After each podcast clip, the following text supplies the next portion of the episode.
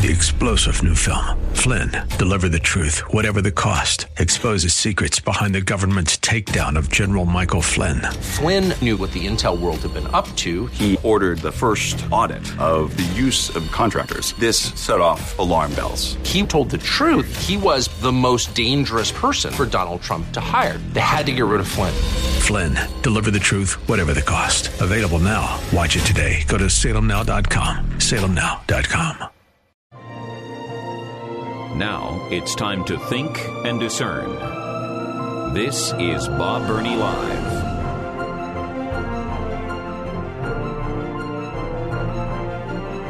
And welcome to the five o'clock hour of Bob Burney Live. Thank you, thank you, thank you for uh, joining me.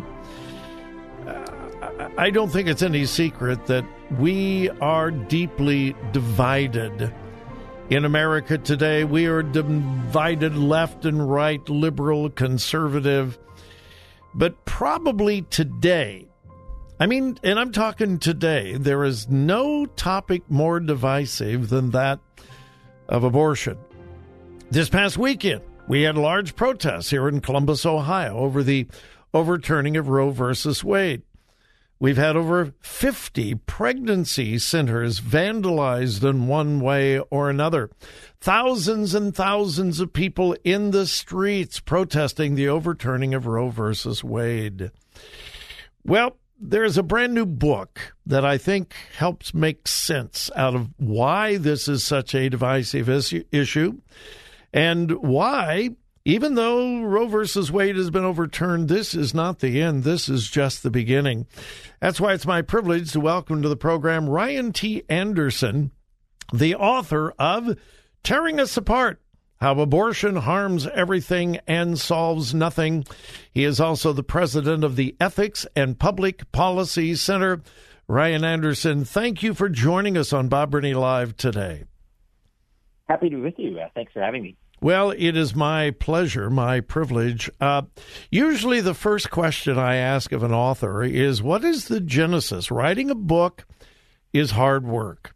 I don't know of anybody who has ever written a book trying to get wealthy uh, it's it's a lot of hard work.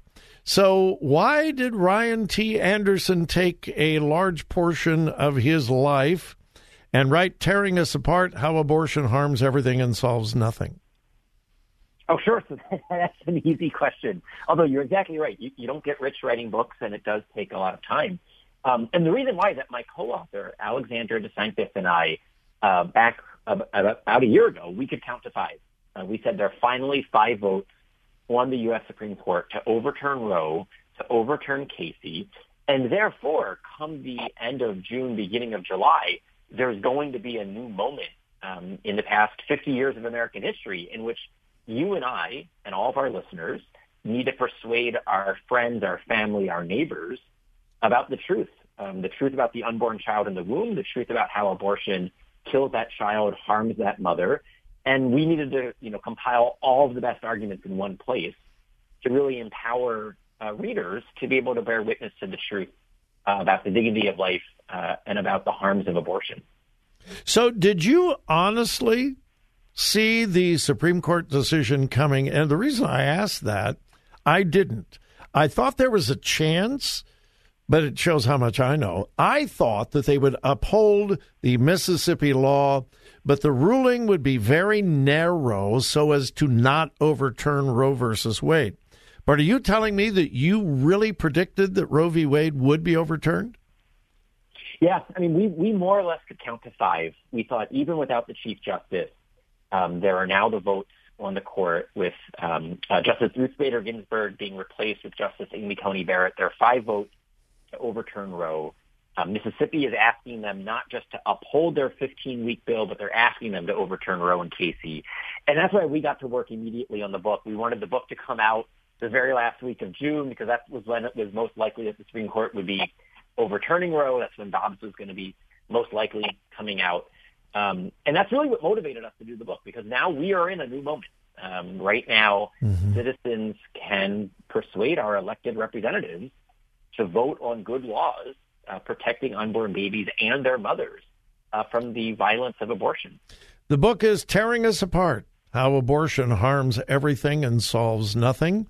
It is published by Regnery Publishing. You can get it at Regnery. You can get it at Amazon or anywhere books are sold. Uh, Ryan, I've been watching this abortion thing for a long time, probably longer than you have, because I believe I'm probably considerably older than you are.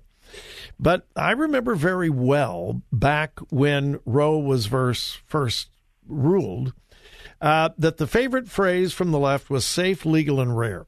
Hillary Clinton, Bill Clinton used to talk about safe, legal, and rare. What happened when we went? How did we get from safe, legal, and rare to let's celebrate and even shout on the street corner abortion? How how did that that paradigm shift come about? So, so there's a lot that took place there. I mean, one is that um, Roe and Casey taught a generation of young people that abortion wasn't a tragic necessity, but was a constitutional right. Uh, mm-hmm. Uh, and so after you have two generations who come of age with Roe and Casey as the law of the land, that starts to influence how they think about the issue. Uh, I would also say that the safe, legal, and rare formulation was always um, uh, in tension with itself. Why should it be rare if it's safe and legal? What is it about abortion that makes you want to say that it should be rare unless there's something wrong about it. There's something less than desirable about it. And so I think certain activists saw the weakness of that phrasing. They saw that saying safe, legal, and rare implied that um, abortion isn't desirable. Uh, so they wanted to change the formulation to shout your abortion. Right? Abortion is a good thing. It's a positive social good because it allows women to be equal to men. Now, Alexandra and I argue in the book that that's a lie um, that women are equal to men. Our society should treat them as equal to men. Um, but if the cost of equality is having women sterilize their own bodies and kill their own children, that's a false form of equality. And women deserve better. And we owe them better. And that's where you see, you know, a younger generation of pro-life um, scholars and activists. Um, it's largely driven by women, women who know that abortion hasn't actually achieved equality, and instead it's um, uh, it created a form of antagonism uh, between mothers and their own babies, mothers and their own bodies. Well, the title of the book is Tearing Us Apart How Abortion Harms Everything and Solves Nothing. Uh, and the book is brand new. I have a synopsis of the book, but unfortunately, I don't have the book in my hand right now. How deep into the medical aspects of the harm and damage that abortion causes to women, how deep do you go into that topic in the book? Sure. So we have two different chapters that, that, that address, you know, some of the medical well, heck, I guess depending on how you look at it, possibly three. I mean, the first chapter talks about how abortion harms the child by killing the child. And, you know, we go through all the medical literature um, about when the life of a new human being mm-hmm. begins, why it's not quote just a clump of cells, why it's a you know it's a flesh and blood baby, uh, but it's an unborn baby, it's an underdeveloped baby, it's it's a baby living in the womb. So we go through that in the first chapter. Second chapter looks at the harms um, to women, to the mothers, and then the fourth chapter looks at the harms to the medical profession itself, right? Because I mean, abortion has actually corrupted the practice of medicine. It's forced medical doctors to lie uh, about their own profession and about what the science and the medicine shows. But it's that second chapter where we look at immediate physical harms um, to women because of abortion, long-term physical harms to women because of abortion, psychological and emotional harms to women because of abortion, and then cultural harms. And, and that last thing, what I mean by cultural harms is what does it mean um, to have young girls raised in a society where they're told that in order to be equal to men, they have to live as if there's something wrong with their body, uh, and that they have to transform their body to make their body more like a male body, meaning one that doesn't um, bear offspring inside of the body, one in which they can engage in sexual activity and walk away from the consequences on a so-called equal footing as men. So anyway, so that second chapter goes through, you know, uh, in pretty um, uh, great detail both physical and psychological and cultural harms to women of abortion, both immediate and uh, long term. All right, we need to take a break. My guest, Ryan T. Anderson, the author, co author of a brand new book, and I mean brand new, Tearing Us Apart How Abortion Harms Everything and Solves Nothing. Hang tight. We'll be right back with more Bob Burney Live and with Ryan Anderson.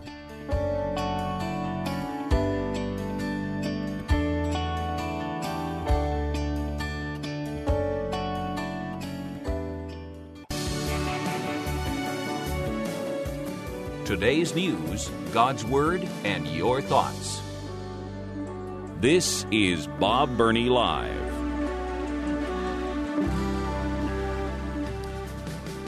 My guest is Ryan T. Anderson, the author of a brand new book, Tearing Us Apart How Abortion Harms Everything, Solves Nothing, printed by Regnery Publishing. Uh, Ryan, a lot of people frame the abortion argument as purely a religious argument, but it's far more than a religious issue. Wouldn't you agree? Sure. I mean, it's it's a weird um, set of questions to ask because, on the one hand, you want to say, well, look, um, every human rights issue is ultimately a religious issue because was, as we celebrated yesterday with the um, celebration of the Fourth of July and the Declaration of Independence, we hold these truths to be self-evident that all men are created equal, endowed by their Creator with certain inalienable rights, and amongst these are the right to life. Right. So, so in that sense, it is a religious issue, but that's because all human rights are religious issues. Um, that we're all created equal by God and we're endowed with natural rights by God. Now, the left wants to reject that. And this is why you see so many people on the left rejecting our nation's founding, rejecting the Declaration, rejecting the, the idea of natural rights. But then they also want to say that, it, that it's somehow religious in a nefarious sense um, that it's merely religious in the way that like not eating meat on Fridays during Lent is quote merely yeah, yeah, religious. Yeah. Mm-hmm. Um, but in reality, there's a biological fact here that each and every one of us was once an unborn child. Right? That 20 week ultrasound picture is a picture of you, of me, of our children, of our grandchildren. Um, that each and every one of us was um, came into existence as a single cell zygote, a multi cell embryo, um, eventually the fetus, the newborn, the toddler, the radio show host, right? Those aren't different um, organisms. It's the life cycle of a single organism. And then there's a moral truth that all of us are created equal. And so the question for people who reject this is, which one are you rejecting? The biological reality about when the life of a new human being begins, or the moral principle that all human beings are created equal? Um, and that's why they then want to say, oh, well, this is a religious issue But biology is not religion. And that basic moral principle is something that you can know even if you aren't religious. This is what St. Paul talks about as the law written on the heart.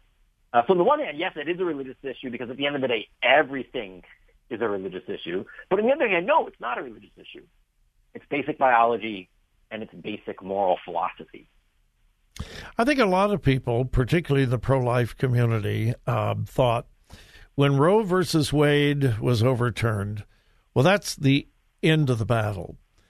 But I think you make the point in the book, and I believe you would agree, that no, this is not the end. This is really just the beginning of the battle for life. The war has not, a battle has been won, but the war certainly has not been won. Would you concur with that? That's ex- exactly right. And it's why we wrote the book. Overturning Roe was the first step um, towards building both a culture of life, but also enacting a legal system that respects life. Uh, so the first step is getting Roe and Casey out of the way. Now it really falls to a new generation of the pro-life movement to get laws passed in all 50 states and at the federal level, uh, ensuring that there can be no lethal violence in the womb, ensuring that mothers are provided with the supports that they need to choose life, supports both from the pregnancy resource centers um, that the activists keep attacking. And, you know, things like fiscally responsible, prudent family policy, things that, you know, Senator Rubio has been working on amongst others. Uh, things like what Texas did. Texas banned abortion after six weeks, the Texas Heartbeat Bill. Texas also allocated $100 million to the Texas Alternatives to Abortion program.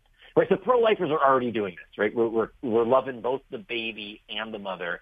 We wrote the book thinking we now need to be doing this just um, on the next level because with Roe gone, we have to now, it's not just one fight to overturn Roe. It's now a fight in all 50 states to make sure that good public policy is enacted and in blue states to avoid bad public policy from being enacted.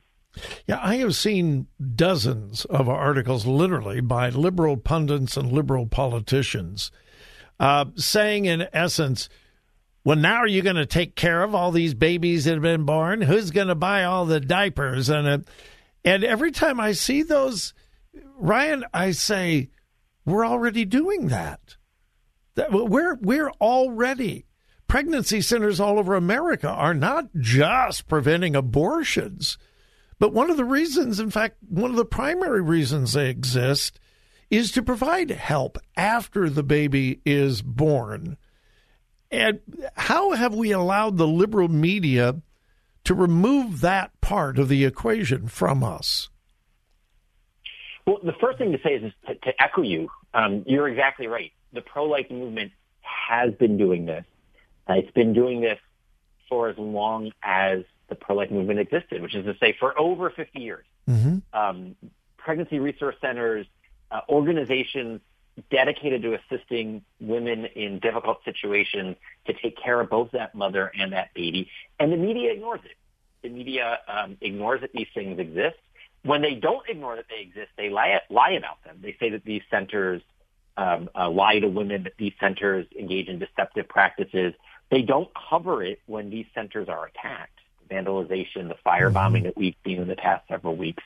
And then they do nothing functionally equivalent, right? So Planned Parenthood isn't providing uh, young mothers with years of housing, with medical care, with diapers.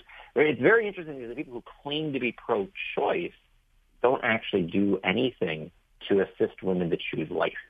Whereas the people who identify as pro-life, they don't just work to make abortion illegal, they also work to make abortion unthinkable. All right, I knew therefore to empower women. I, I, knew our time would go fast, and I, I tried to always ask this as the last question for an author, and we've got about one minute. Uh, when someone picks up your book, Tearing Us Apart How Abortion Harms Everything and Solves Nothing, uh, one of our listeners reads it, puts it down. What is the takeaway that you want them to have when they've finished your book? I think the takeaway should be uh, one of wow. I always had the sense that abortion was wrong because I always knew that abortion stopped a beating heart. But I had no idea the totality, the reach, the all-encompassing um, network of lies and of ills that abortion has caused over the past 50 years. And therefore, I'm that much more motivated to combat it, and I'm that much more equipped to um, talk to my friends, my family, my neighbors about the truth of the matter. The book is Tearing Us Apart How Abortion Harms Everything, Solves Nothing by Regnery Publishing. Co author, my guest, Ryan T. Anderson. Ryan, again, God bless you. Thank you for the book. Thank you that all you have done and continue to do. Thank you for giving us your time this afternoon. Thank you. We'll be back. Three star general Michael J. Flynn, head of the Pentagon Intelligence Agency, knew all the government's dirty secrets. He was one of the most respected generals in the military. Flynn knew what the intel world had been up to, he understood its funding. He ordered the first audit of the use of contractors. This set off alarm bells. The explosive new documentary, Flynn, Deliver the Truth, Whatever the Cost, and covers the facts behind this scandal. Flynn told the truth. He was the most dangerous person for Donald Trump to hire. I find out the worst enemy that I'm going to face in my life is right here in America. They took my assessment and they wanted me to change it. And I was like, I'm not changing it. They had to get rid of Flynn with in depth interviews, archival footage, and never before seen personal records of the man behind the headlines. I just felt like I was drowning. Flynn, deliver the truth, whatever the cost. Available now. Watch it today. Go to salemnow.com. Salemnow.com.